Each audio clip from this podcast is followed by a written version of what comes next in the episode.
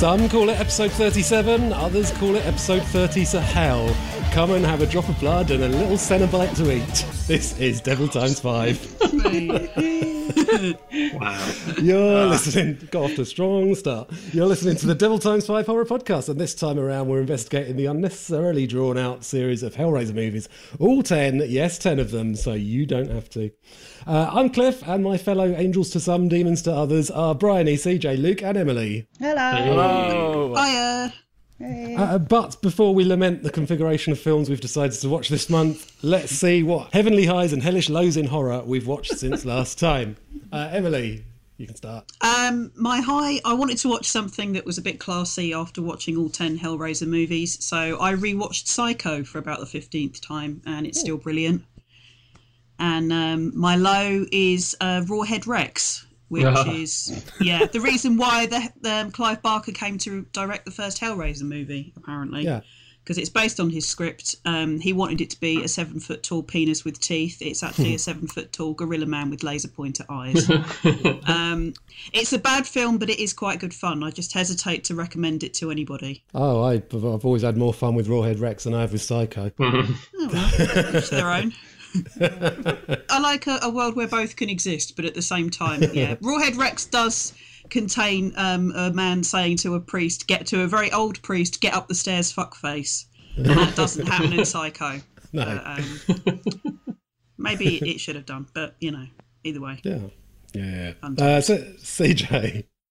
Uh, my low uh, was a film called Snatchers, uh, which is a new American horror film. I think it was made originally for Warner Internet thing. It was like a web series, um, and then they've turned it into a feature. I think they've stitched together quite a lot of the footage from the web series, so it's quite disjointed. It's just about uh, aliens impregnating teenage girls, um, but it's a film that concentrates a lot on like uh, female issues, but it's written by three men who seem much more at home with the dick jokes. So a lot of it is just, oh my god, she's on her period, and it's just really, really bad. Just And it's cringe. called Snatchers. Snatchers. Nice. Yeah, Okay. it's it's atrocious. like I was just wincing the whole way through. I felt embarrassed for everybody. So that was my low. Um, and my high, which will probably give you a scale of relativity here. Uh, my high was Paganini horror, the Hey. Luigi Cozzi film, uh, which is just a hoot. Just 80s Italy at its maddest. Uh, like a trashy rock band um, find a lost score written by Paganini. Uh, but if you play it, it's cursed and it summons a zombie Paganini who'll kill you with a violin made of guts and fungus. I mean, Amazing. yeah, what more could you want? That was a trip. I watched that with some friends and we were just howling. It's a lot of fun. Yeah. So then the band just basically rip off Bon Jovi. Yeah, yeah. The song that they play is identical to "You Give Love a Bad Name," but Yeah. just with different lyrics. Uh, and then at the end, the producer goes, "I don't think it will be a hit." it's great. Um, Luke. Uh, my high, um, I don't know if it can really be classed as horror, but it's a film called The Guilty, uh, and I think I would class it. It's, it's does get quite horrific with the what happens. It's a guy in a police station on the phone for the whole movie, and it's that a woman's been kidnapped. But there's some quite disgusting things going on inside this house where the woman's daughter is as well. So that was my high. It's just it works really well because it's just set in one location, but the sound recording and everything is is incredible, uh, and it sort of just had me wondering how it was all going to end. So that's my that's my high. Oh wow, so that's that's new, yeah. That's Yeah, the, is the guilty. It came out last uh, 2018, but yeah, it's directed very by good. Gustav Möller. yeah, it's, it was very good. Um, and my Okay. my low is the uh, is the new Grudge Mm-hmm. remake, reboot, whatever the fuck they want to call it, because it's set between the Grudge one and two remake, because it swaps between 2004 and 2006. Um, the two ghosts from the original, Toshio and Kayako, don't even appear in in this. Uh, Kayako appears for probably about 10 seconds, and then all the other actual things are just victims that of, of that. And they keep doing all the throat noise throughout, so it's really, really grating and just drags. Yeah, that. It's just. Uh, Sounds great. I can't wait. and it's just Okay. generic, just generic jump scares. And I decided to go and see it at ten fifty, and it was just a waste of my Saturday night. So Right. yeah, uh, it's horrible. It's it's not a grudge film, and it shouldn't call itself a grudge film because it is terrible. Anyone else seen that yet? I really want to. I'm gonna say yet. I feel like I'm going to have to go and try and find the time this week because it's not going to be on cinemas for more than a week. I'm Nice. sure of that. It's probably Uh, going to disappear like Black Christmas. Yeah, I'm very gutted. Like The. Grudge and The Turning both came out this week, and I haven't had time to see them yet, and that neither of them are going to be on for, for more than a few days. Yeah, the turning it hasn't even got shown in many cinemas near me, so it's quite annoying. uh, Bryony. Um, generally don't have a low this month. Not seen any stinkers, so I'm going to two have highs? to. No, just one high. Um, no, I'm going to have to go through the, the back ends of Amazon Prime and find some stinkers because I haven't been able to spend an hour on something awful. But my high is a rewatch, um, and it's something I had to watch for the quiz we did the other day.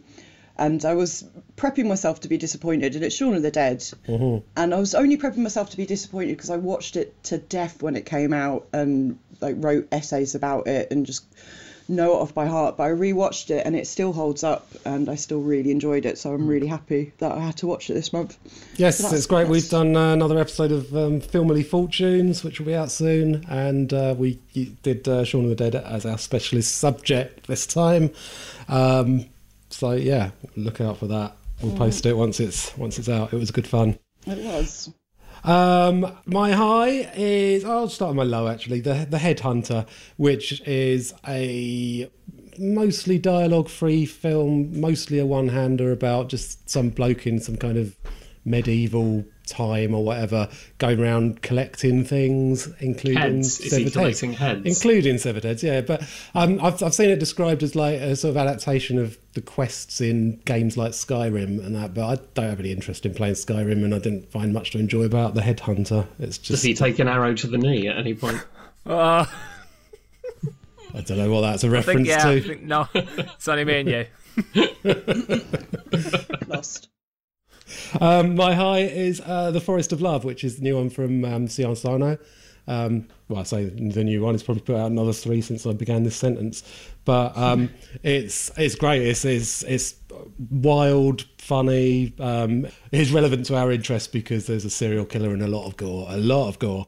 It's very self-referential. There's lots of uh, nods to his earlier films, and I don't know, like the Forest of Love, two and a half hours long, absolutely full of ideas.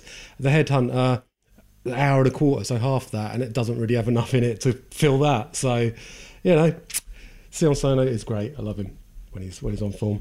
Anyone else seen The Forest of Love? No, I need to, I need to see it because I, I always love his films. So I need Yeah, to- yeah, need to he's see that. good. Yeah, special.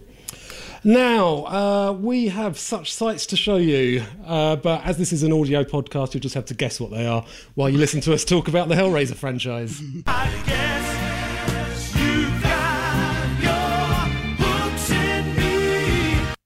and we're and we're doing these in chronological order. So first up is 1987's Hellraiser, directed by Clive Barker. I have seen the future of horror. His name is Clive Barker.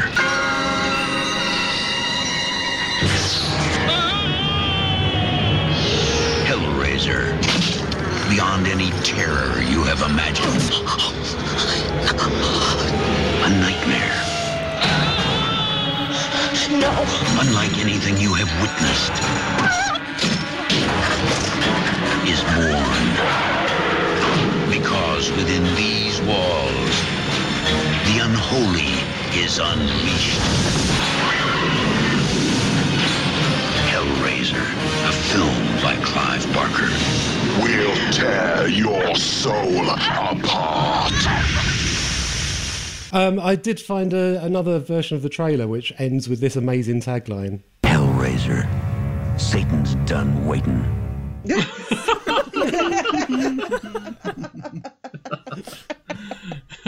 Is that in reference to his years working in a restaurant? Yeah. Scraping tips. Mismatched couple Larry and Julia move into a house that Larry's inherited, but the living corpse of his pleasure seeking brother Frank, who had a fling with Julia back in the day, is lurking in the shadows and needs to feed on blood. Uh, so, Hellraiser, was this a first time watch for anyone? Are you all familiar with it? Not familiar. You're all familiar with it. Yeah, all familiar Yeah. with it. Yeah. Very, uh, I mean, I find I like it more and more every time I watch it. I was, mm, was kind of nonplussed by it back in the day, but um, maybe it's because it's come out on Blu-ray and it just looks so amazing now. It's so gory. Yeah. But CJ, you've gone off it. Yeah, I like it less and less every time I see it. Um, I think I'm with, I'm with you on that. I watched I watched the film before I'd uh, read the novella uh, many many many years ago, um, and I liked it because it was very gory and there's like a few weird monsters. But then I read the novella, and now every time I watch the film, I just think about how much it gets wrong and, and all the things that I hate that that are not as good. I don't understand this because I read I read the novella for the first time this week, and yes, it's really well written. Clive, but it's fucking good because I there's the third time I've read a book in relation to this podcast. First time was The Survivor by James Herbert, and that was really badly written. And then I read uh, Under the Skin after we did Oh, yeah. that episode, and that's really badly written. And it was good to read a bit of fiction that is actually well written. But Yeah. what I don't understand is what does it do wrong? I think it's really faithful adaptation. The film. Really not. Like I, I don't think it gets across any of the stuff that makes the book work. Be it the nature of the Cenobites. I don't. I don't think they come across clear in the film at all as to what they are or what they're all about. Um, I think the dialogue is just horrendous in the film. Like it works in the book because of the way the, the rest of the prose is written, but when you've got real actors reading it out, some of it is so clunky. The emotions just aren't there. I think trying to turn Kirsty into uh, Larry's daughter, uh, Rory, which is Rory's in the novella. yeah, Yeah, so they, they changed the character from Kirsty's ex to her dad. I think that doesn't work at all. I really like know, the I sort think it's of good. love triangle element more than but it doesn't pay off that love triangle. Well, it kind of, it kind of does because the book is uh, a lot more focused on love. Uh, like you know, from the epigraph at the start to the, the very last line in it, um, it it's sort of about passion. Uh, and I don't think the film is really about anything. Like it doesn't have a. It, it just kind of hits a few of the narrative beats from the book as in a sort of perfunctory way, and then just sort of fizzles out. Like there's a protagonist switch to Kirsty in in both stories, um, but it feels a lot smoother in the book, whereas in the film it's just kind of like, wait, who are you? And I, I, I don't know, and, and also the addition of Kirsty's fucking boyfriend Steve, the most pointless character in the history of characters. Why is he there? Such a terrible actor as well. Such a terrible fucking shirt. Uh, and, and then at the end, where there's like oh, the the big winged monster, and it's just horrible. The, the actual, the very very end when they come out of the house is garbage. It, it really devalues a lot of what's come before it and makes it feel like a gibberish story. I, I just ah, I, I'm, I'm wound up again. I just think he really ruined his own story. He'd, he'd written, you know, I think it's one of the best horror stories I can think of, and I don't think it's translated very well at all in, in the film. Interesting. Uh, Emily? Um, I absolutely love Hellraiser. Um, I love the um, I love the Hellbound Heart as well. I think that they're they're one of those where the adaptation is different, but they kind of complement each other nicely. Um, and I think having Kirsty as the daughter sort of adds a bit more to the kind of weird dark fairy tale vibe that you get in the movie.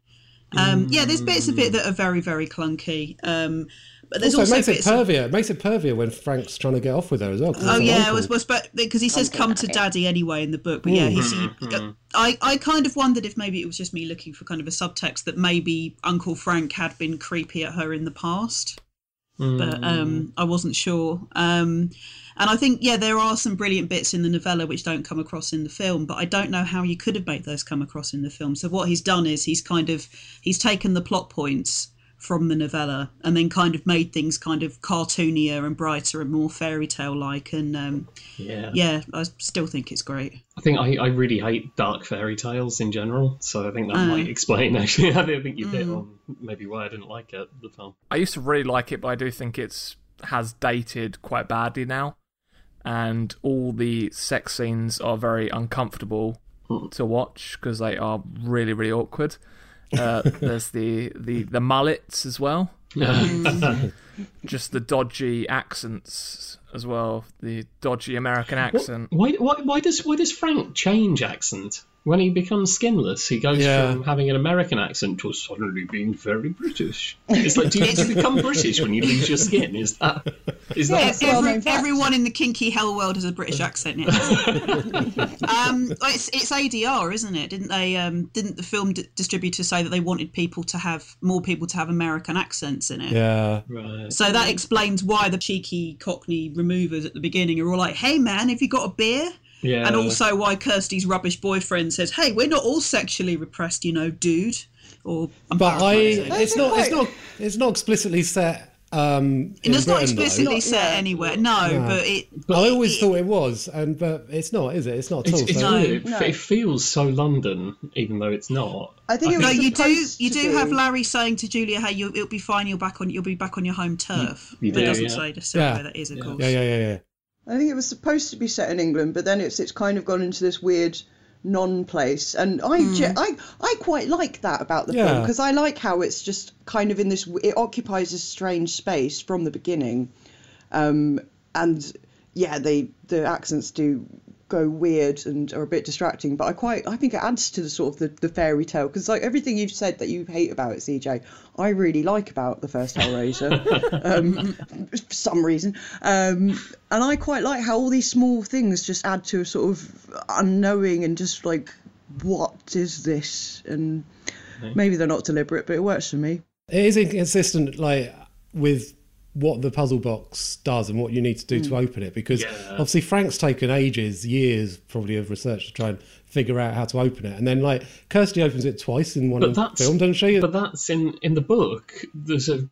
It's explained why, and it's a it's a, a difficult thing to film. But the the bit about the dried blood in the puzzle box is how she solves it um, in the book because it's it's already cut. It's been covered in blood and cleaned by the police, but she's still got like traces of like blood and bits of sick uh, in the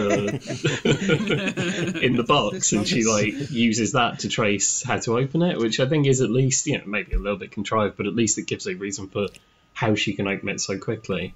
Um, but certainly by the end, like all those sequences towards the end, there's no reason for that thing to be opened anyway. you know, she only needs to open it the once. Um, There's a, a common theme with all these films is that it's, it's not always 100% clear as to why and what. Like I had to No. go on Wikipedia and relook plot lines quite a few times and go, that okay. Um, what I got was it's supposed to be intuitive. The box that was for, so throughout every film, it's like no one specifically knows why, but it's just like oh, I just wiggle my thumb. Yeah. It is basically run, run your thumb around the circle bit. Yeah, isn't it? pretty much. Yeah.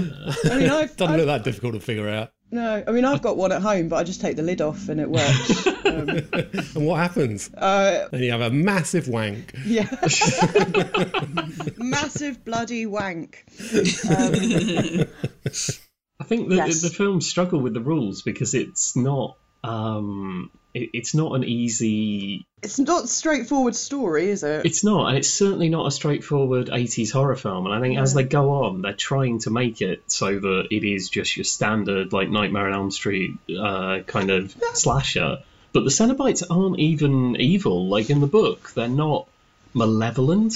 They're you know like like it says oh angels to some demons to others. It, you know they are just there to provide the experience of extreme pleasure and pain to people who seek it Yeah, and it, it's and it's people who seek it, not just anyone, which is and the something that some horror in the later ones get story comes from Frank and Julia's relationship and how fucked up that is, and you Mm. know Frank deciding that he doesn't want it and he wants to come back. That's that's your horror story, and the Cenobites are just kind of there as the the backdrop to to that horror. I mean, I think that's fairly clear in the first Hellraiser because it's like you hardly see the Cenobites, and it's it's mostly about Frank and Julia being Yeah. fucked up people. Yeah. Oh, that one but- makes it clear, but it But kind then of it gets Oh, more then it- yeah, as it goes confusing as, on, as yeah. it goes on, and they, they struggle to make the Cenobites make sense. Yeah. Mm. Yeah. Oh, It's, it's a strange thing to try and turn into a franchise, really, because almost none of the screenwriters really understand what to do. um, yeah, there's just like a prop, a couple of characters, like do what you want. And, yeah, uh, and there's yeah. certain things that you have to do. So spooky box, someone running their thumb down the side of it. Uh, somebody gets pulled apart by hooks. Um, Yeah. Something slightly kinky goes on. Yeah. Yeah. And, and Doug Bradley gets some work. We haven't actually talked about the Yeah. gore or the look of the Cenobites yet. I mean, that's that is fucking good in that sense, Yeah. surely. Yeah. I mean, Yes, it is. Yeah. Absolutely. Like, I mean, Clive Barker was a great visual artist, and his designs for the creatures are amazing. Was it him who designed them? Because they're not really described in the book. No, but he he drew the layout and I think worked with Bob Keen to, you know, obviously Bob Keen did all the, the effects, but I think they're Barker's uh, design, uh, and they certainly look like Clive Barker drawings um, in the best way. Well, it's incredibly, you know, S and M bondage, underground, very queer influenced, Yeah, um, which is why they work so well. actually, then they that's there's one one more thing on the, on this first one that really pisses me off. Speaking of the queer influence, is that uh, originally Coil were going to do the music, uh, and I don't know if anybody's listened to the original Coil soundtrack for this. It's awesome, uh, but the studio were like, no, that's a bit too scary. So they ended up with this fucking horrible score. I hate the score in this movie I 'cause like it's it. Really? it's like fucking John Williams or something. It's so bombastic. So Pinhead like feels like Darth Vader when he enters. It's like bam, bam, bam, and it like just doesn't that. suit the intimacy of the the story. It's just I hate it. I can see that. I'm surprised there hasn't been a re-edit with the Yeah. soundtrack. But, yeah, that um, would that would be amazing. Yeah. Uh, anyway, so Hellraiser, let's vote on each one of these as we go along. Hellraiser, pleasure or pain? Pleasure. Pleasure. I'm saying pleasure. Pain. Yeah, I'm going to say pleasure because it's still a fun splatter. Yeah, cool. That's pleasure then. Sound effect. Slightly worried that that's the sound effect you've chosen to illustrate pleasure. Is the pain one exactly the same? We'll find out. I wonder how long we'll have to wait to find out. Oh well. Not long, So- definitely. Not very long. Following the success of Hellraiser, the studio rushed out a sequel the following year, Hellbound Hellraiser 2. Curse me! we thought we'd lost you. Something odd about this. They had Julia pinned as the villain um, that people wanted to see more of. So she returns from the dead and hooks up with a, uh, again, another pun, hooks up with a pervy doctor who wants the full Cenobite experience. Um, what do you think of this one? It's just silly, but I enjoy it. I prefer this one. Yeah. I first. love this one. This is the best one. This and the first one are the uh, tied first for me. Um, I love how it's completely over the top, batshit Yeah. baroque, 80s rock video insanity, and um, yeah. Um, the, fir- the first one I kind of like about the same amount each time I watch it. This one I enjoy more every single time. It's just so it's like all of 80s MTV through a kind of a weird, um, bloody S and M twisted um, lens, and it's it's wonderful. Yeah, fair enough. I feel like I've got everything there is to get out of the original Hellraiser. Mm. This one, it, mm-hmm. it has so much more to give, I think, because it's So many more sides to show mess. you. Yeah. Mm. yeah, yeah, yeah, totally. Yeah, I, I love how it is so silly and so ridiculous. It's got a mm, real yeah. kind of Bride of Frankenstein feel at times, especially with Dr. Channard and Julia. I, I think they are both clearly aware of the camp aspects of this, and they're they're giving it the real sort of full James Whale Universal performances, and I like that. And I like how that and all the crazy gore and the, the 80s monsters, it's all very silly, but at the same time, does actually kind of nail the spirit of the original story, I think, because it hmm. gets what the Cenobites are, it gets what Pinhead is. He's like a sort of chaotic neutral force rather than a you know pure evil the way Channard is. Um, and and I just I, I love that. I think I think it actually gets across the spirit of Hellraiser really well, as as well as being a bit of a comedy as well. It's it's just great. I love, I love Hellbound. The one scene that sums up this film for me is at the very end when Kirsty's standing there covered in blood from wearing the Julia suit and just doing that that really creepy smile. It's just Yeah. like, what's going on? You know Yeah. that bit where, um, because obviously, like by this stage, all the Cenobites are still people who were seeking pleasure, seeking extreme pleasure, and Just the tiny boy. just tossing themselves off. Yeah, I, I just, yeah, it surprises me that it doesn't turn out they're all teenage boys. there are really silly things like it's so easy for Kirsty to kill Channard at the end. Mm. Uh, he basically he basically fucks it up himself. He sort of misfires the tentacle and gets stuck, doesn't he? And rips Yeah. his own head off. Oh, it's happened to the best of us, though, hasn't it? Oh, yeah. Misfire a tentacle. and your own head and I do I.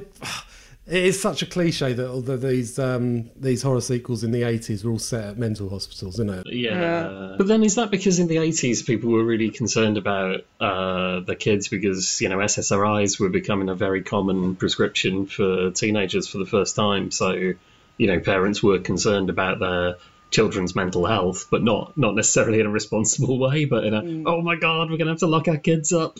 They listen to heavy metal. They've gone berserk. Mental hospitals were scary places. Yeah, yeah, yeah. Just like, oh, that's that's a that's the mental hospital. And I sort of thought about that's where people are being treated for mental illnesses. It was like sort of the idea of a mental hospital called to mind sort of Victorian asylums, like the one mm. in uh, like the mm. Channard Institute in this, Yeah, in this yeah, movie. Yeah. Somewhere that's kind of like dark and foreboding, and just the whole kind of fear of losing control and being Yeah. somewhere that was where you didn't have any sort of agency over anything that you did. So Yeah, yeah.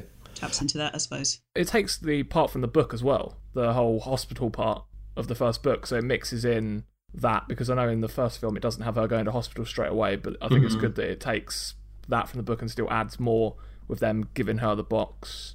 Um, I just like all the set pieces of this as well because there's so many different places they go to, and the whole film just looks great. Did anyone else uh, notice the great character name in this for Go the, the cop when he introduced himself as Ronson Homicide? Great name. Nominative determinism. I think I said that right. um, so, are we saying pleasure for uh, Hellbound? Hellbound? Pleasure. Yeah, Hell pleasure. yeah. She comes again. Um, that was the end of Hellraiser as a British horror franchise because Dimension Films took over for 1992's Hellraiser 3 Hell on Earth. Jesus Christ! Not quite. An obnoxious nightclub owner buys the Pillar of Souls as a piece of art, but Pinhead uses it to appear on Earth and wreak destruction on New York City. Um, I mean, this used to be my favourite when I was younger because Really? it's kind of well, it's it's a it's a film for teenage horror fans, isn't it? Yeah, very I think I much think so. pre preteen maybe. It's it, it aims low. It really does. I don't know who this film is for. It's just not good. No. I mean, I'd seen half of it before, and then I fell asleep, so I had to like properly watch it this time. Um, and most of the time, I was like, "Oh, it's Dax from Deep Space Nine. Oh, she can't act like outside of Star Trek. That's very disappointing. Um, it's funny. I don't know if it's supposed to be as funny as it is. Well, Um, I, I read and then- some trivia today that uh, they brought in Anthony Hickox to direct it. Originally, Tony Randel, who did Hellbound, was going to direct it, um, but his vision was too bleak for the studio, apparently. So they brought in Anthony Hickox, who's of course done Waxwork and I think Sundown maybe by then as well, so was known for comedy horrors. Hmm. And Clive Barker was very concerned, and he, he had a meeting with Anthony Hickox and said, uh, "You're not going to make this into a comedy, are you?" And Hickox said, Absolutely not. I'm a big fan of the first films. I'm going to take it very seriously. Oh, And yet, somehow, you've got a fucking Cenobite with a camera in his head going, Yeah. That's a rap. yeah. And CD. You've got, don't forget about terrible. CD. head, yeah. So That's the thing because it's like the the CD guy. Like there was so much Oh. focus on him getting killed, and it was like, why Yeah. are they focusing?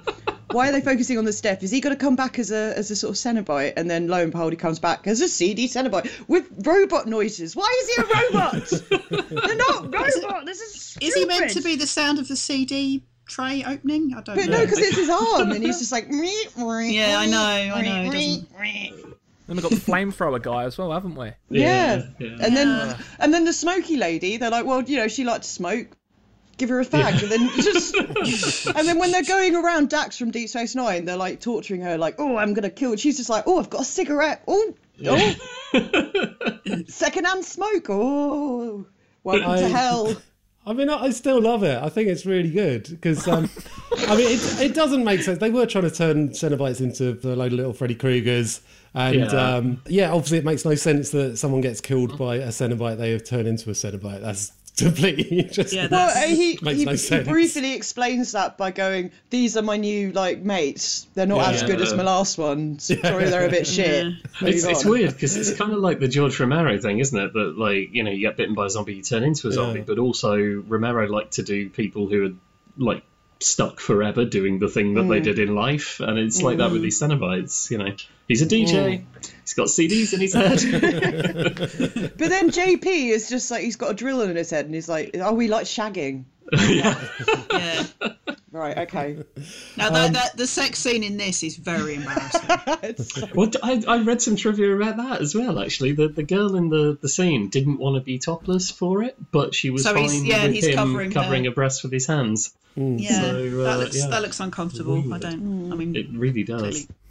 Um, I mean, I can't hate a film that's got a fucking nightclub massacre and that bit in the church. The Oh, bit- yeah. Come on, the, the church scene is incredible. the church scene is really funny. As a as having gone to Catholic school, it's exactly the sort of thing I would have written when I was about twelve. The sort of Yeah. thing goes, Hail me! Um, yeah, and um, one thing I noticed with the um, the church scene this time is when um, Pinhead enters and kind of walks through the church. Doug Bradley has got the most adorable grin on his face. It's a little bit like, I can't believe I'm getting paid for this. This is amazing. Let me say something blasphemous. All right, yeah. So yeah, that is fun. Well, uh, we might be split on this one. Pleasure or pain? Pain. Pain. Do you know what? I'm going to say pleasure because it's so stupid that I would happily watch it again. Oh. I'm going to say pleasure because I have watched this more than once, which is more than can be said for some of the others. And also the Motorhead song. Oh, the Motorhead song at the end is very good. Yeah, even though it's nothing to do with Hellraiser and it's clearly just Lemmy going, I went on tour and had sex and did some Yeah. drinking. like um, a There's a lot of good metal in this, actually. Hellraiser. But that's, Yeah, that's it's, about it it. is good. Also, did anybody notice? Just just a quick observation. When you see the the um, the Tower of Souls, the Pillar of Souls, hmm. Hmm. in this movie, there's a quick shot where it looks like Chunk from the Goonies is in there. There's just a toy baby on it, and it looks so much like a toy baby. Yeah, like, did you run out of money at the end, or did you just Yeah, get a bit sort of- tired? someone's goth art exhibition they did at the last minute. Yeah. yeah, the scaling on that thing is really odd because the baby is the same size as a, a full As a- adult yeah. head. They've just lit- it literally looks like something I would have made at GCSE. Just stick a load of Barbies on it and be like, yeah, edgy, yeah, yeah. Mm. Okay, then it was another four years until Hellraiser 4 Bloodline. The toy maker's bloodline has survived. Uh, the creator of the puzzle box and his descendants encounter the Cenobites across the 18th, 20th, and 22nd centuries. What is this film? It's, What were they it's trying to uh, do? I don't. so I many really don't know. drugs. So many Is it going to be an anthology? Yes, I think it was supposed to be one. Yeah, it was supposed to. It was wasn't linear. It was it jumped around apparently a bit more. Um, I mean, my heart sank when it was Alan Smithee came up on the directors, and it was like, oh, But actually okay. directed by Kevin Yagher, who Yeah. most famously did the Freddy Krueger makeup. Yes. Um, And then they wanted to reshoot things, and he was like, "It's not my vision." And it's like, "But what was your vision, Kevin? What was it? This is very confusing." Um, Doug Bradley described this film as an abortion. Hmm? Uh, what if you think abortions are good?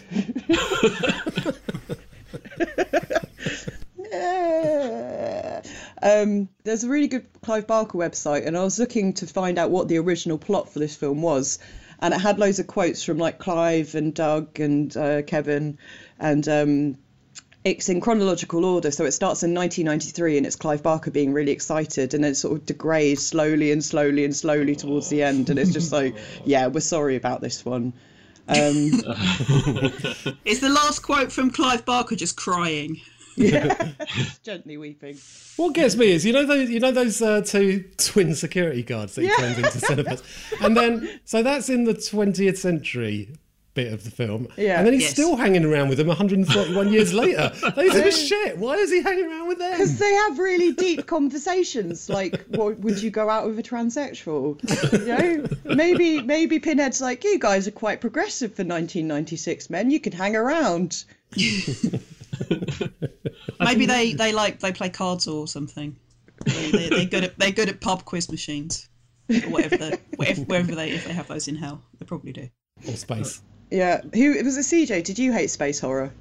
That's me. Me. I hate space horror. I like the horror of space. Um, like I think space is terrifying, but I don't think anything in the space section of Bloodline is. It's terrifying. I mean, it's it's Not even just the dog? awful. No, Cenobite dog.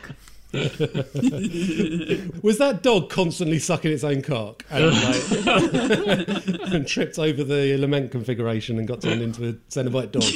That's the only, only way it makes sense. I was like, do, do you want to experience pleasure beyond all knowing? Woof, woof. if this had been part three, the dog would have just been like covered in bits of dog biscuit. Like, bits of slipper and Yeah. chew toy. Got a pig's ear around its neck. Oh God. Oh, Bloodline's such a mess. It's like Hell on Earth is the archetypal. Oh, the studio have taken over the franchise, so now it's going to be like Michael Bay's Hellraiser, and Bloodline is oh, the studio have taken over and they're really interfering, and everybody is pulling in different directions, and it's like Frank at the end of the first Hellraiser, just the plot. Mm. Jesus wept. It's horrible. It's like they, yeah, by setting it across all these different centuries and ending up in space, it's like they thought they were making 2001 A Space Odyssey, isn't it? Yeah, I get the feeling they really took this one seriously. Like, I mm. think somebody somewhere thought they were making art. yeah. Well, yeah, the, the main guy you can tell is taking it very, very seriously, even though he's playing three awful characters. Oh, did anyone else notice the doors in the period bit as well? Uh, there's like proper, oh, what do you call it? Like, oh, the thing they make doors out of, like poly. Wood. No, like the plastic, like you'd have your double glazing. Your PVC. Yeah, yeah, yeah, yeah. yeah. They're like really modern doors. Um, Right. it's, there's some very bad set dressing in the in the period sections. Did you want to see more of Angelique in the following films? No. She- they're obviously setting her up to be the new Pinhead, I think. no. She's quite the, the character design when she's gone full Cenobite is quite cool. Maybe it's something that might have worked in like a sort of spin-off comic or something. That was based on Sister Act. Wow, okay. Fun fact. Because the special effects guy. So the only special effects that um, Kevin Yagher did was uh, the dog that we all love so much, and they had someone else do special effects. His name I can't recall, but he Gary J. was watching. Tunnicliffe. Yes, him. Yeah. Um, sure. We'll come And back he- to him. But I'll remember was, that um, name. You're going to hear it again. he was watching Sister Act and really enjoyed the cow, so he's like, "Oh, I could do skin skin cow." Yeah, no, I can see that. It's sort of proper kind of like nun's habit Yeah. with, the, with the skin. But um, she's kind of an underdeveloped character, and yeah, it's it's not good. It's strange, isn't it? How there have been a couple of attempts to make a female character the like main focus of the franchise, and every time the fans have just gone, "No, give us more mm. pins. We want pins." Well, that's I mean, because basically when they put this one out, um, Pinhead didn't. He wasn't supposed to appear till about forty minutes in, but the studio Yeah. were like, "Where's Pinhead?" Yes, Um, always. It's, I think it's the very first thing you see now, isn't he? Yeah. A really quick flash. It's Just- like that bit in The Simpsons with Poochie, like, and when Pinhead isn't on screen, all the characters have to go, "Where's Pinhead?" So, so they brought him in earlier, um, which uh, ironically is is the opposite problem of five. So hmm. yeah, they had to bring him in earlier, and it was all like basically they just rinse Pinhead to death in this film. So I think we know where we're going with this one. Pleasure or pain? Pain. I think we know why this is the last one to be released in cinemas. And continuing the trend of only putting out a Hellraiser film if there was a Summer Olympics on, four years mm-hmm. later came 2000's Hellraiser Inferno. Only one finger left now, Joseph. Only one more death to go. A corrupt detective is investigating a series of ritual murders, but weirdly, all the victims are people he knows. You can tell straight away it's a film that was never meant to have Pinhead in it, and then they mm. just horseshoe it, him in. The end starts to work a tiny bit, and then they just think they're really, really clever and just mess it all up. Oh, it's just, I hate this. I absolutely hate this. It's not the worst, but it, it's I do hate it. Um, I noticed in the opening credits that sort of evil bit of the music comes in when Harvey Weinstein's name appears. Yeah. it's the scariest thing about this film. Uh, It's the second worst thing Weinstein's ever done. I mean, Pinhead is so pointless in this film. There's like there's that character called, who calls himself the engineer, and then mm. kind of does a bad morph into Pinhead, and then he tells the bloke to just go home, and then he fucks off. Yeah. That's it. Mm-hmm. And, and and it's really funny the way that Pinhead just waddles into shot. He's, he's, I don't know. It just does that thing, doesn't it? Like film fans see film noir and think this is a very serious and worthy film, and Inferno just proves it is not. Does that with the narration at the start where he's like, uh, I'm a real bad cop. I love Yeah. shagging prostitutes and I'm uh, moody. I'm going to take some coke and play chess. I'm also really good at chess. Um, play by my own rules. What was it? Yeah, what is the point of that chess scene? to show how clever Why, he is. why does it happen? He just loves chess. But you know what? I think, as a crime story, I think it's perfectly serviceable. And I think the, the fact that Pinhead turns up and the puzzle box is one of the things found at the crime scene just cheapens this film as a as a crime movie and the Hellraiser franchise. Um, it would be much better off if it wasn't part of Hellraiser. And I think it's a decent film. Just remembered another reason why I hate this film because he's really good at chess and he's so good at shagging that even prostitutes love him. Would it have made any difference? I was going to say if he preferred, if it was him playing Kerplunk or Hungry Hungry Hippos at the beginning. Yes. Those are never played with that kind of level of solemnity in these movies, and I think they should be. Actually, Pinhead would love Kerplunk, wouldn't he? He Like, would. You're not allowed to use your own pins. Pinhead. This is hell. I'll do what I like. Okay. No deals. All right, um, Inferno, pleasure or pain? I'm, I'm going pleasure on this one. I like it. Pain. Pain. Pain. Uh, next up is 2002's annoyingly titled Hellraiser Hellseeker. Hey, Brett, why don't you help me out here, man? I think I did it. Did what? Killed Kirsty. Remember Kirsty? Well, following her death in a car crash, her philandering husband's life becomes a series of non-stop hallucinations. well, that's what it is, isn't That it? is It's just- literally the whole you, film. you can't trust anything that happens in it because, like, a moment later, it will go, "Oh, that well, that didn't actually happen." Absolute toss. This this is like another that. one of those scripts that wasn't a Hellraiser script. Uh, Like all of the, I think five to eight were not actually written as Hellraiser films. They were just sort of found down the back of the Weinstein sofa uh, with God knows what else.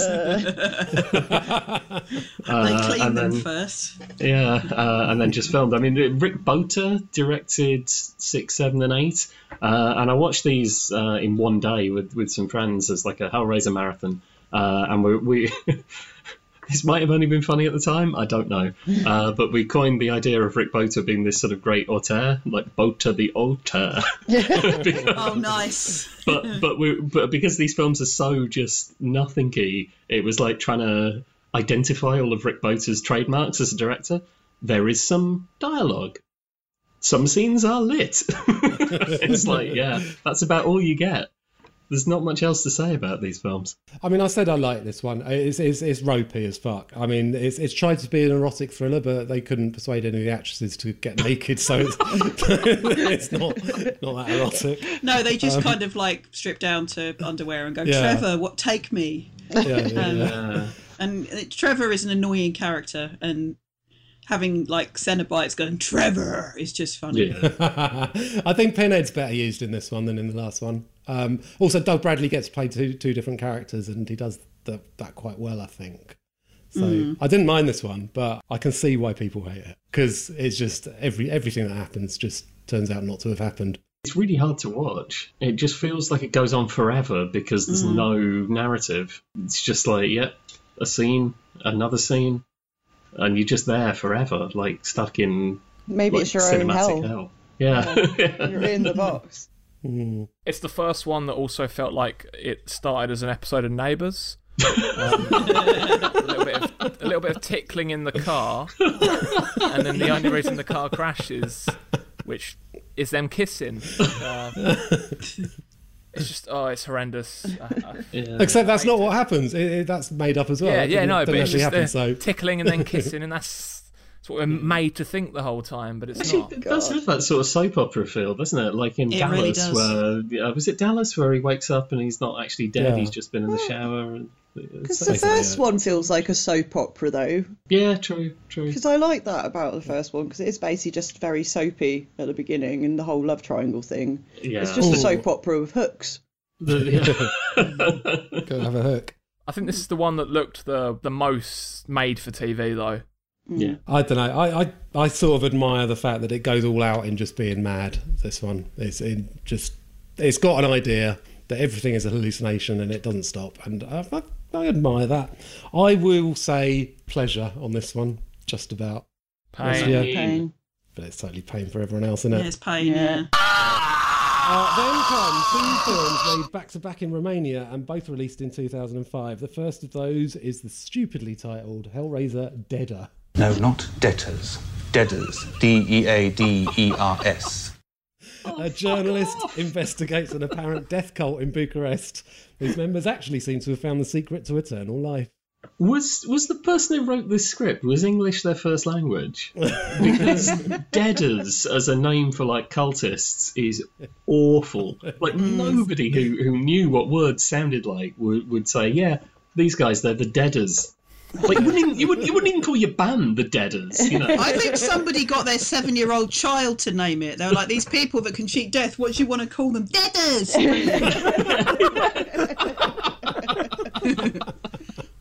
That's just the pitch. That was the pitch for the whole film. The child sat at the end of the table. they did deaders.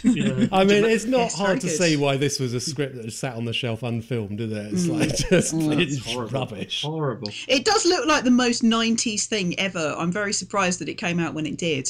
Like all the sort of the fashion and everything, and the Yeah, that, that nightclub on the Yeah. on the underground train. oh yeah, the the kinky goth nightclub Oh, with um, Marc Warren in it, yeah. being a being a Isn't it geezer. strange to, It really to think that like Saw and I think even Hostel had come out by the time this mm. was was made, and it's like horror had shifted so far, and this relic just appears like a mm. like an old puzzle box, and it's crap. I think this is actually the worst one. This, this or the next one. I, I can't decide. Mm, no, uh, Yeah, yeah, no, I agree. I think this is the worst. I th- I mean, there's still things in it that I quite like. So there's, the violence is pretty good. There's that scene where she's got the knife that she's trying to get out of herself in the bathroom. I thought that was pretty cool. Oh, that Um, yeah, the five minutes of her just trying to pull a knife out of her back. Yeah.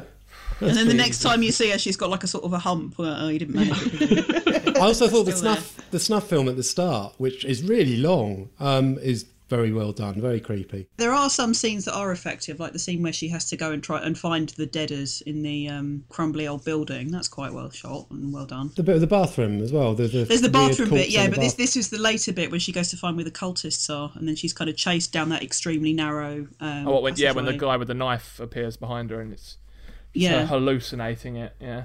Yeah, it's weird because there's um, there are good effective scenes in this, but Mm-hmm. it's mostly quite boring.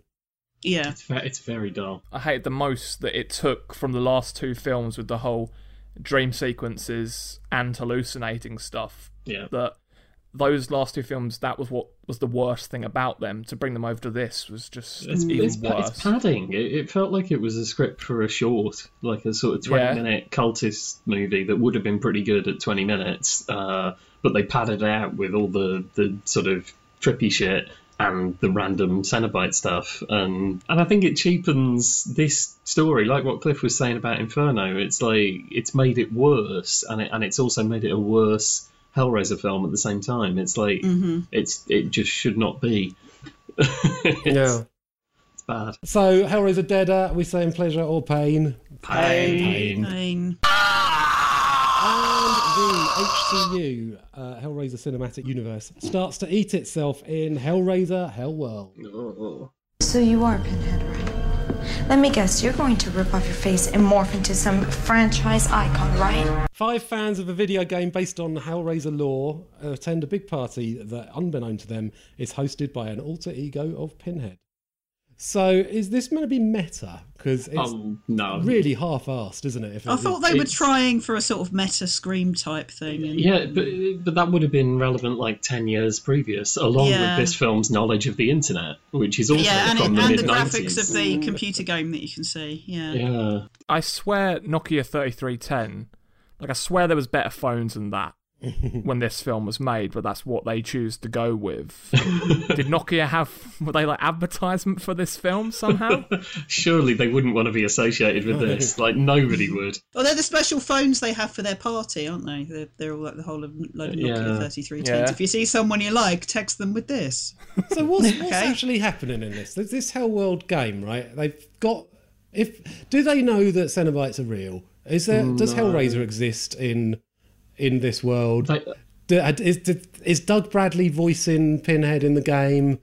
Um, it's It's, It's- really yeah, it's odd it doesn't make any sense. because they wear like Hellraiser t-shirts, Oh, do as they? well. Oh, I didn't notice that. One of the guys Yeah, has um, when they're on the computer at one point, he's like, "Oh, let me have a go," and the camera goes behind to show that he has Pinhead on the back of his t-shirt. Ah, I think the, but that could be a Hellworld t-shirt. Yeah, but I think, it? I think the problem is that because it was a script that was not supposed to be a Hellraiser script, but then they've turned it into this kind of meta Hellraiser thing, it just does not make any sense because it wasn't originally supposed to be a game based on the Hellraiser universe, but now they've kind of shoehorned that in. They've not thought about whether or not that means the Hellraiser films exist, people Yeah. watched them, and uh, you know, because you'd expect fans of the franchise who played the game would know something about how it works, but they don't seem to.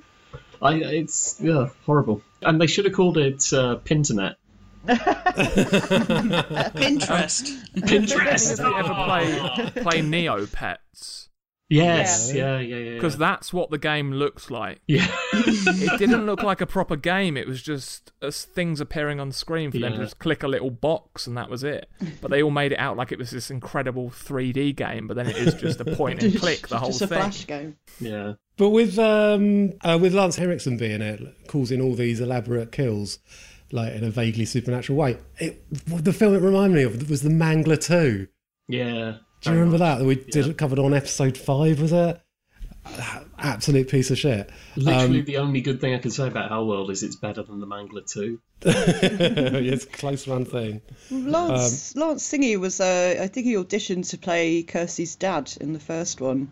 Yeah, that's true. So do you yeah. reckon they just promised him a film eventually? Oh, that's so sad that he got this one. But you know when in films people say, "God, this is like in a bad horror film," it's. I mean, this one really is. Yeah. It's not. It's not like they're in a bad horror film. They They are. are in a bad horror film. Yeah, Um, this is atrocious. Yeah, unanimous pain for this one then. Yeah, beyond pain. So, who actually wanted all these sequels? Was, there, Dimension Dimension. was there ever a They- they ha- proper fandom though for Hellraiser? I think Dimension thought that one day they would be able to remake Hellraiser and it would be the exact time where it would hit and it would make everybody billions and billions of dollars. But in order to do that, they had to keep making these sequels hmm. to maintain the rights. And I think that time has passed. Hellraiser is never going to be big again, but they still keep doing it every few years. Let's have another sequel. They are remaking it, yeah. It's in development now. It's gonna, it's gonna absolutely tank. It's a it's a Spider-Man conundrum. It's like they keep having to make it in order to, to keep hold of it. Yeah. Um, last Spider-Man was good though, so maybe this this next Hellraiser will be all right. Law of average. Yeah, maybe. Do you think there is such a thing as a Hellraiser fan? Like, because it, the first one Oh, came yeah. out a few years after, you know, Elm Street and Friday the Thirteenth, and that, that was what I grew up with, and it's what I loved. Mm-hmm. I've never cared about Pinhead or Cenobites or anything, but you can sort of see the way that they, you know, each new film has new Cenobites, like as if, mm. to, as if that's what the fans get excited about. There's as if- definitely there's definitely a fan base because there's definitely a shitload of merchandise out there. They, Like, they I've do got a- conventions as well. yeah. Like I, I think I think what you maybe miss is that fandoms are not very discerning in general. Mm. Like on the whole, the fandom will just take What anything. Yeah, it's just like, "Way pins! Give us more pins! we want pins!" I'm sure in the same way that I could name all the different actors who played Jason in all the Friday the Thirteenth films. I'm sure there's some people who know exactly what Cenobite was in each each film. Yeah, oh, And it just made, definitely. made me think like we've got Pinhead, Butterball, Angelique and Surgeon, Wire Twins, Dreamer, Pistonhead, Barbie, Chatterer, Engineer, CD Head and China, Little Sister, Camerahead, Spike and Female Cenobite. Cenobites. Oh, It's a Good work. 150 and more to see to be a Cenobite. My destiny. oh, that's awesome. It's very good. Uh, Thank you. Anyway, uh, two to go. And six years after Deader and Hellworld, Dimension suddenly remembered that they had to keep making these films, as you just said, otherwise they'd lose the rights. So they rushed out another sequel uh, Hellraiser Fat Pinhead. Oh, I mean, Hellraiser Revelations. All right, I say we hit the main drag in Tijuana and uh, we bang the first bow-legged hooker we can find. Over the course of one long night, two families find out what happened to their sons on an ill-fated lad's trip to Mexico. Um, I think the revelation to me was this is actually pretty good. It's not as bad as the last five. It's series. Home and Away. this. It's Home and Away. It's an episode of Home and Away. It's very cheap. It's very tawdry, but he is at least quite fast and he's vaguely true to the original spirit. Well, it's basically a remake, isn't it? It's a remake dumped onto different characters in a different setting. It, what was weird is I watched this when it came out and, and quite liked it, uh, and then watched it again yesterday and liked it a lot less. Um, but it was really interesting that it was so 2011 and 2011 feels like a million years ago now. Like there's young people on this, and they're taking drugs and they're having sex. That doesn't happen anymore. It's- In films, you mean? yeah, it was like it reminds me of um, like you know the, the do you remember LMFAO, the mm. band? Yeah, yeah. Uh, mm. yeah, like they were Party around in people in 2011. it just tonight. yeah, just seems so alien now that like like sex and drugs and drink were a, were a thing that teenagers liked. They're trying to do a sort of um, quasi Fight Club thing where you've got the, the boy ranting about how American culture is dead and fuck you, mum and Hmm. dad, and yeah. Oh, he's And- such a petulant teenager, isn't he? He's just like that, I think that's where this film falls down. Is Pinhead saying, "Oh, you're almost as bad as I am," and it's like, no, you're No, not. no, you are just- literally just, just a fucking typical teenage boy. Yeah, he's he's literally just I hate the world, fuck everything, mum, can I have a sandwich? He's that kind of teenage boy. I hated the found footage opening. Yeah. Uh, especially because it's well. At first, I thought, oh no, it's a fucking found footage film, but it's one of those ones where half the time it doesn't make any sense that they'd be filming or that anyone could be filming even. Yeah, Yeah. Or, or that they'd introduce themselves with their full names so that you can get the references that they're uh, Nico Bradley and Stephen Craven. Like, oh, you could have just called them Doug and Wes. That would have been much better. And it also goes a bit Amityville too as well. Yeah, With the yeah, uh, the incest yeah, with scene, the- that's good. Yeah, Yeah, I like that. yeah, I like that. Yeah, I liked her, the girl who played the sister. She, she yeah, was she's really she's good. Yeah. Yeah, so some of the other actors in this are a bit ropey, but then that's the franchise, isn't it? Like they've been Mm. bad right from the start. The actors. Of course, new actor playing Pinhead in this one. Mm. What do you think? He's not good. It's just a man doing terrible cosplay. Yeah, yeah. Yeah. Mm. Looks like his mum has made his cosplay outfit for him, and it's like, oh, there you are. You're a cute little pinhead. Oh, that, that, that, that would have taken quite a long time, so, you know, respect to that mum. yeah, yeah, yeah. I mean, she's a good mum, and I'm sure I it was was a up till decent 3 a.m. but- sewing these pins on, son, so you better go out and be evil with it. Let's hear your pinhead voice, come on. He does, he does it so bad as well, doesn't he? I know, I know. But it's not his voice. It's not that actor's voice. They, they Right. dubbed him with another actor just to make it even weirder. I want to know what his actual voice was like. Oh, hello. Oh, pinhead. Hello, I'm Pinhead. to show. No, I want it to be like Pam Duve. Me. Anybody want some pleasure? Uh,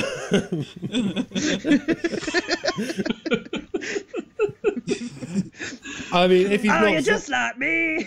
if you've not, if you've, if you've not seen this film, don't worry. He doesn't look quite as bad as he does on the poster. Which I don't know why they use that that. Yeah. that yeah. it's so shit. But yeah, no, I enjoyed it. I thought it was good. Uh, it felt to me like this. There was a good film in here somewhere, but they'd literally filmed the first draft. Yeah, Mm. they, they they shot it. Well, they really like, knocked it yeah. seven days or something. Yeah. Mm. So- I mean, at least we now know what it takes for Doug Bradley not to do a Pinhead film, though. Yeah, Yeah. Because apparently he just he didn't do it because it was too quick. On the IMDb reviews, someone said they spoke to him at a convention and he said he read the script and thought it was so shit. Oh, really? That's the reason he, would- didn't want to do say it. that though. I think I think what it actually was was they didn't offer him the kind of contract that he was used to back when there was still money in the franchise. Yeah. So he just turned it down. Well, he I- turned I- down the the next one as well because they wanted him to sign an NDA. So Yeah. maybe maybe this one was so shit, and he told everyone It's- it's shit, and they're I- like, "That's why." I think it's nothing to do with the quality because this guy was in Deader and Hellworld. I mean, he's got no quality control. Um, so pleasure or pain on this one? Pain. Pain. Pain. Pleasure. I'd, I'd say pleasure as well, but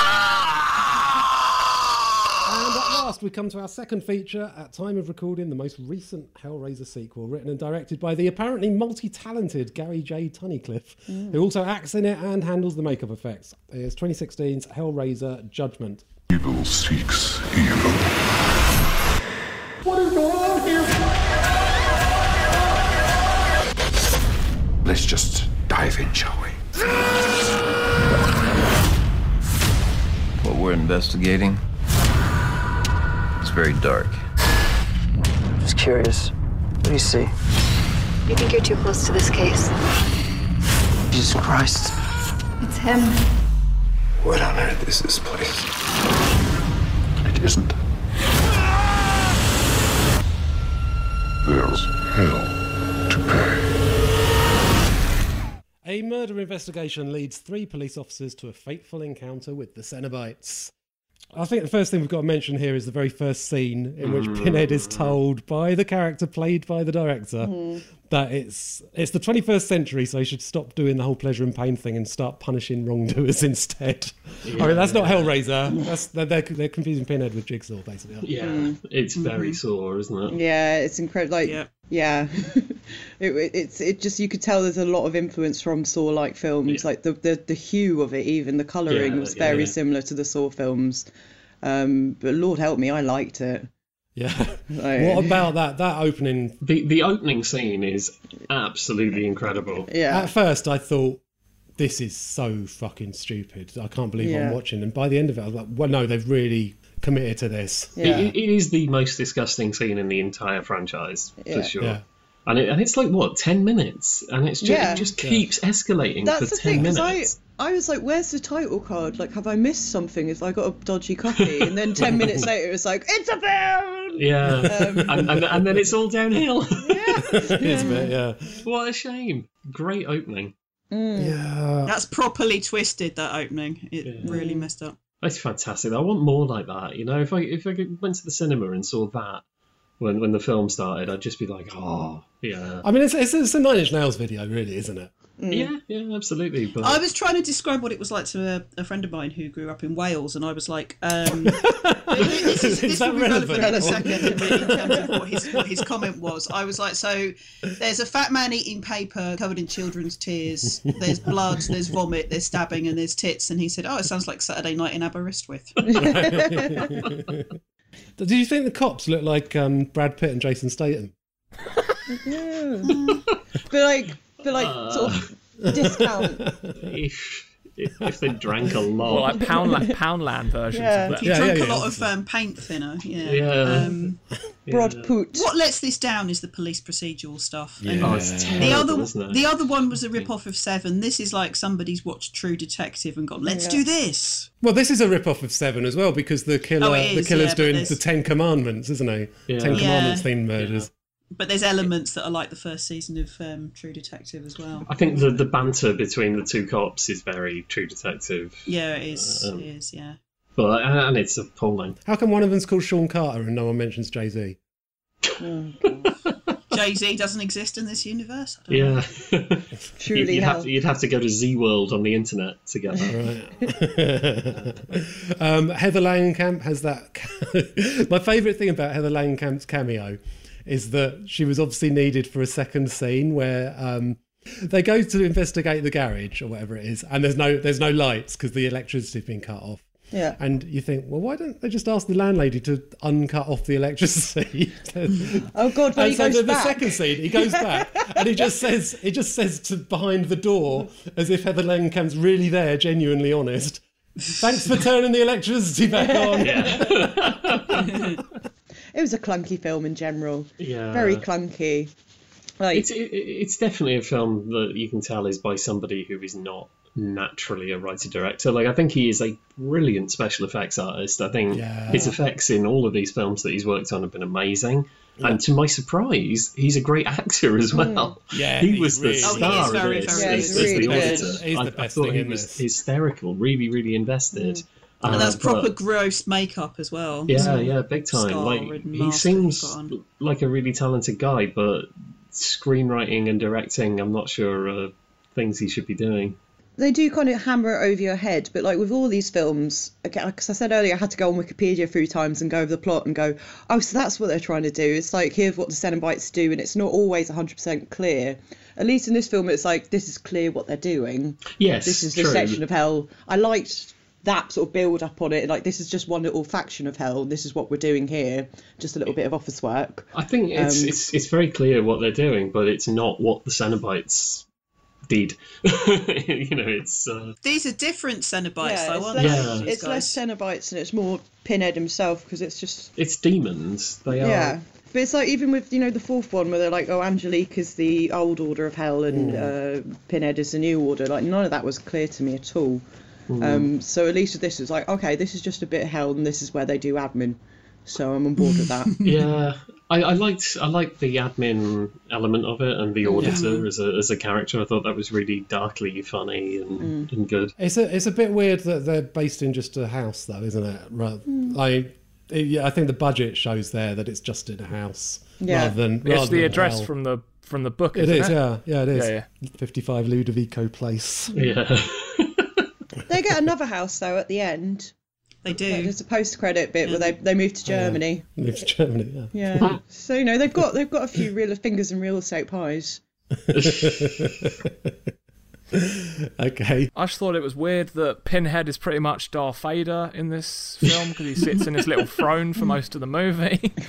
uh, He's a bit tired. He's having a rest. He's done a lot. there just happens to be a, a toilet in the front room for the man to throw up in. It's a funnel, isn't it? A funnel. Yeah, funnel Into the going next into room, the yeah. room next door. The old Yeah. sick funnel.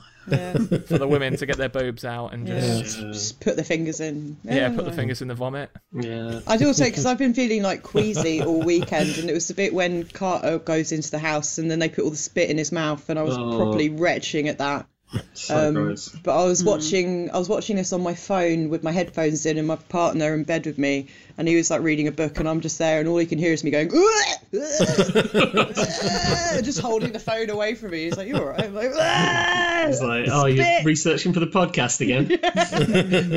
I've only because I've only really thrown up from watching these films. The first time I threw up was when we did Chinese Black Magic. Yeah. Um, this is the I haven't thrown up since, and this is the first time I've thrown up doing podcast research. Oh, So- respect to Gary J. Tunnicliffe. Absolutely, Yeah. yeah.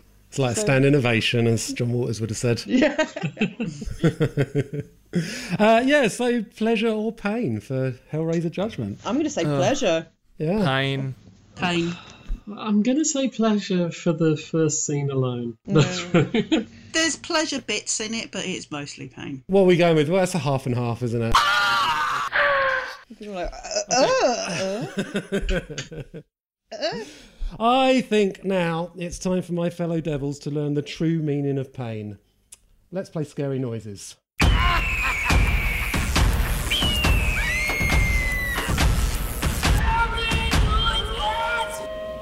Uh, CJ and Bryony versus Emily and Luke, and obviously this month one half of each pair of scary noises is from a Hellraiser film. So A whole imagined future where you love him and watch him grow. Then complete your work. Although the boy will not die here, for a thousand years his dearest wish will be that he had. Oh, bam, bam, bam, bam, bam, bam, bam, bam, bam. Yes. The dialogue is from. hang on, hang on, Bryony, what, what are you using to make that sound effect? Uh, it's a can of deodorant and an empty pill packet. It's all I had to hand. well, it's, it's, Fan sounds. So just, just go, go. I don't think I don't think um, the drummer from Metallica has got anything to worry about just yet. I don't know. The drumming on Saint Anger sounds a bit like that. no, that's exactly how they did the drum, the snare on it and Justice for All, isn't it? Like, I'm just working with what I have, okay? right, Bryony, can you remember what your answer Yeah, was? uh, the dialogue was from Bloodline. It was from Hellraiser Bloodline. Yeah, music. No. Yeah, it sounds really familiar, but I think it's yeah. I think I just maybe listened to too many industrial records that sound like that. Shall I take All a right, then. guess? Go on. Yeah, it's not Lords of Salem, is it? It's not. Um, so Luke and Emily, can you get the music? A whole imagined future where you love him and watch him grow.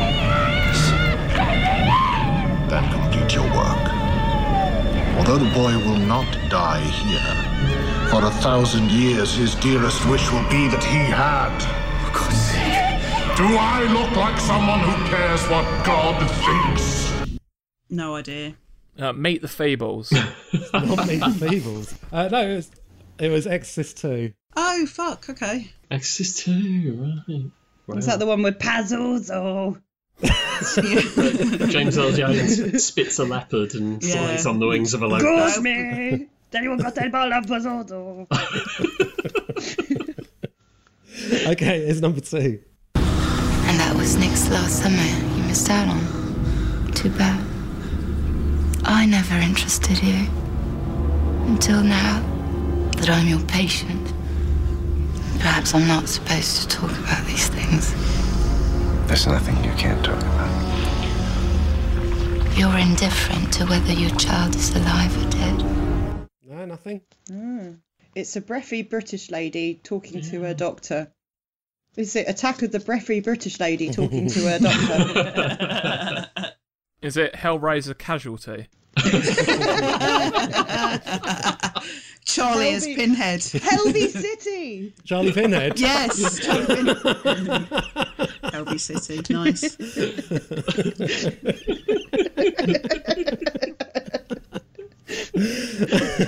okay. Um, uh, no, the music was Hellraiser Deader. Um, not particularly memorable bit of music, admittedly. And the dialogue was from Antichrist. Oh. which I'm surprised no one got. Uh, number three. We'll make her one of us.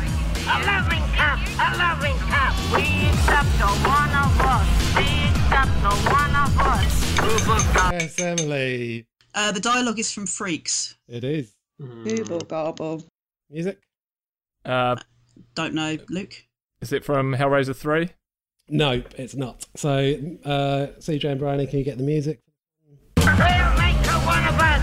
A loving cup, a loving cup. We accept the one of us. We accept the one of us. Uber gobble, uber gobble. We accept her, we accept her. Uber gobble,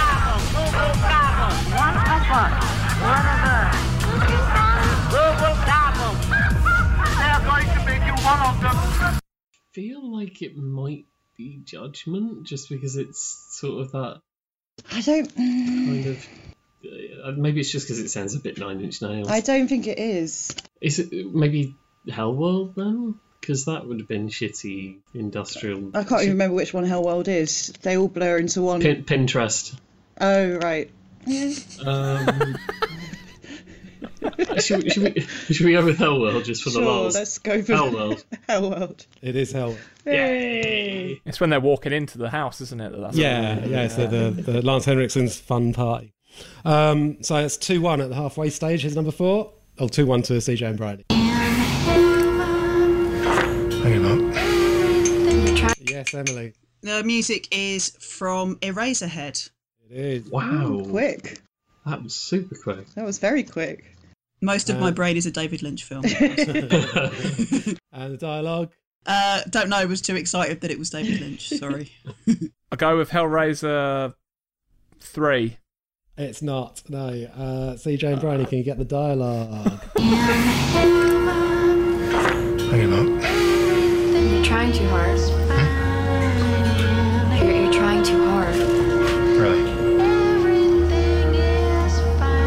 Like it wants to open, but you have to want it as well. Is this the sexy bit in Revelations where she's like, ooh, rubbing the box? it's not the sexy bit, but it is from Revelations. Rub my box. Uh, right, here's number five. You have surprisingly good taste in men. They didn't tell you, did they, Kirsty?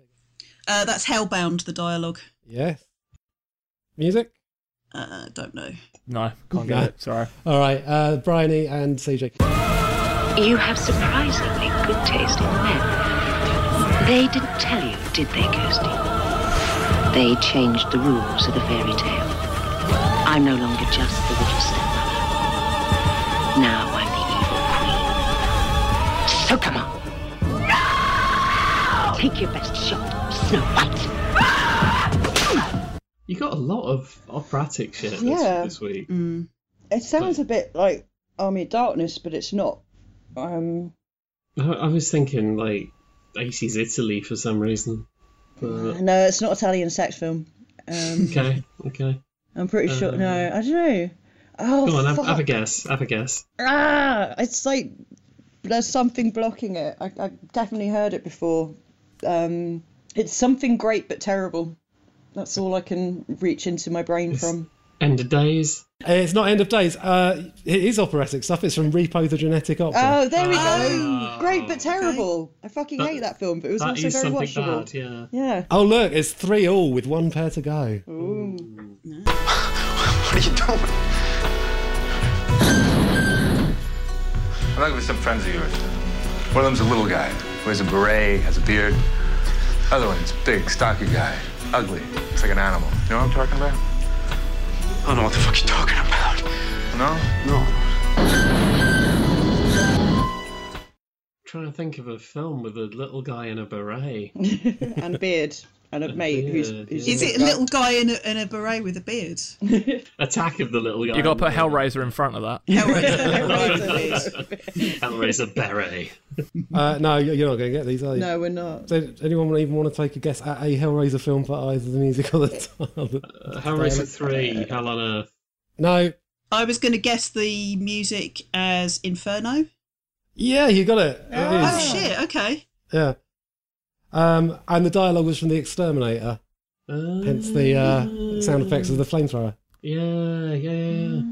So that is 4 3 to Emily and Luke.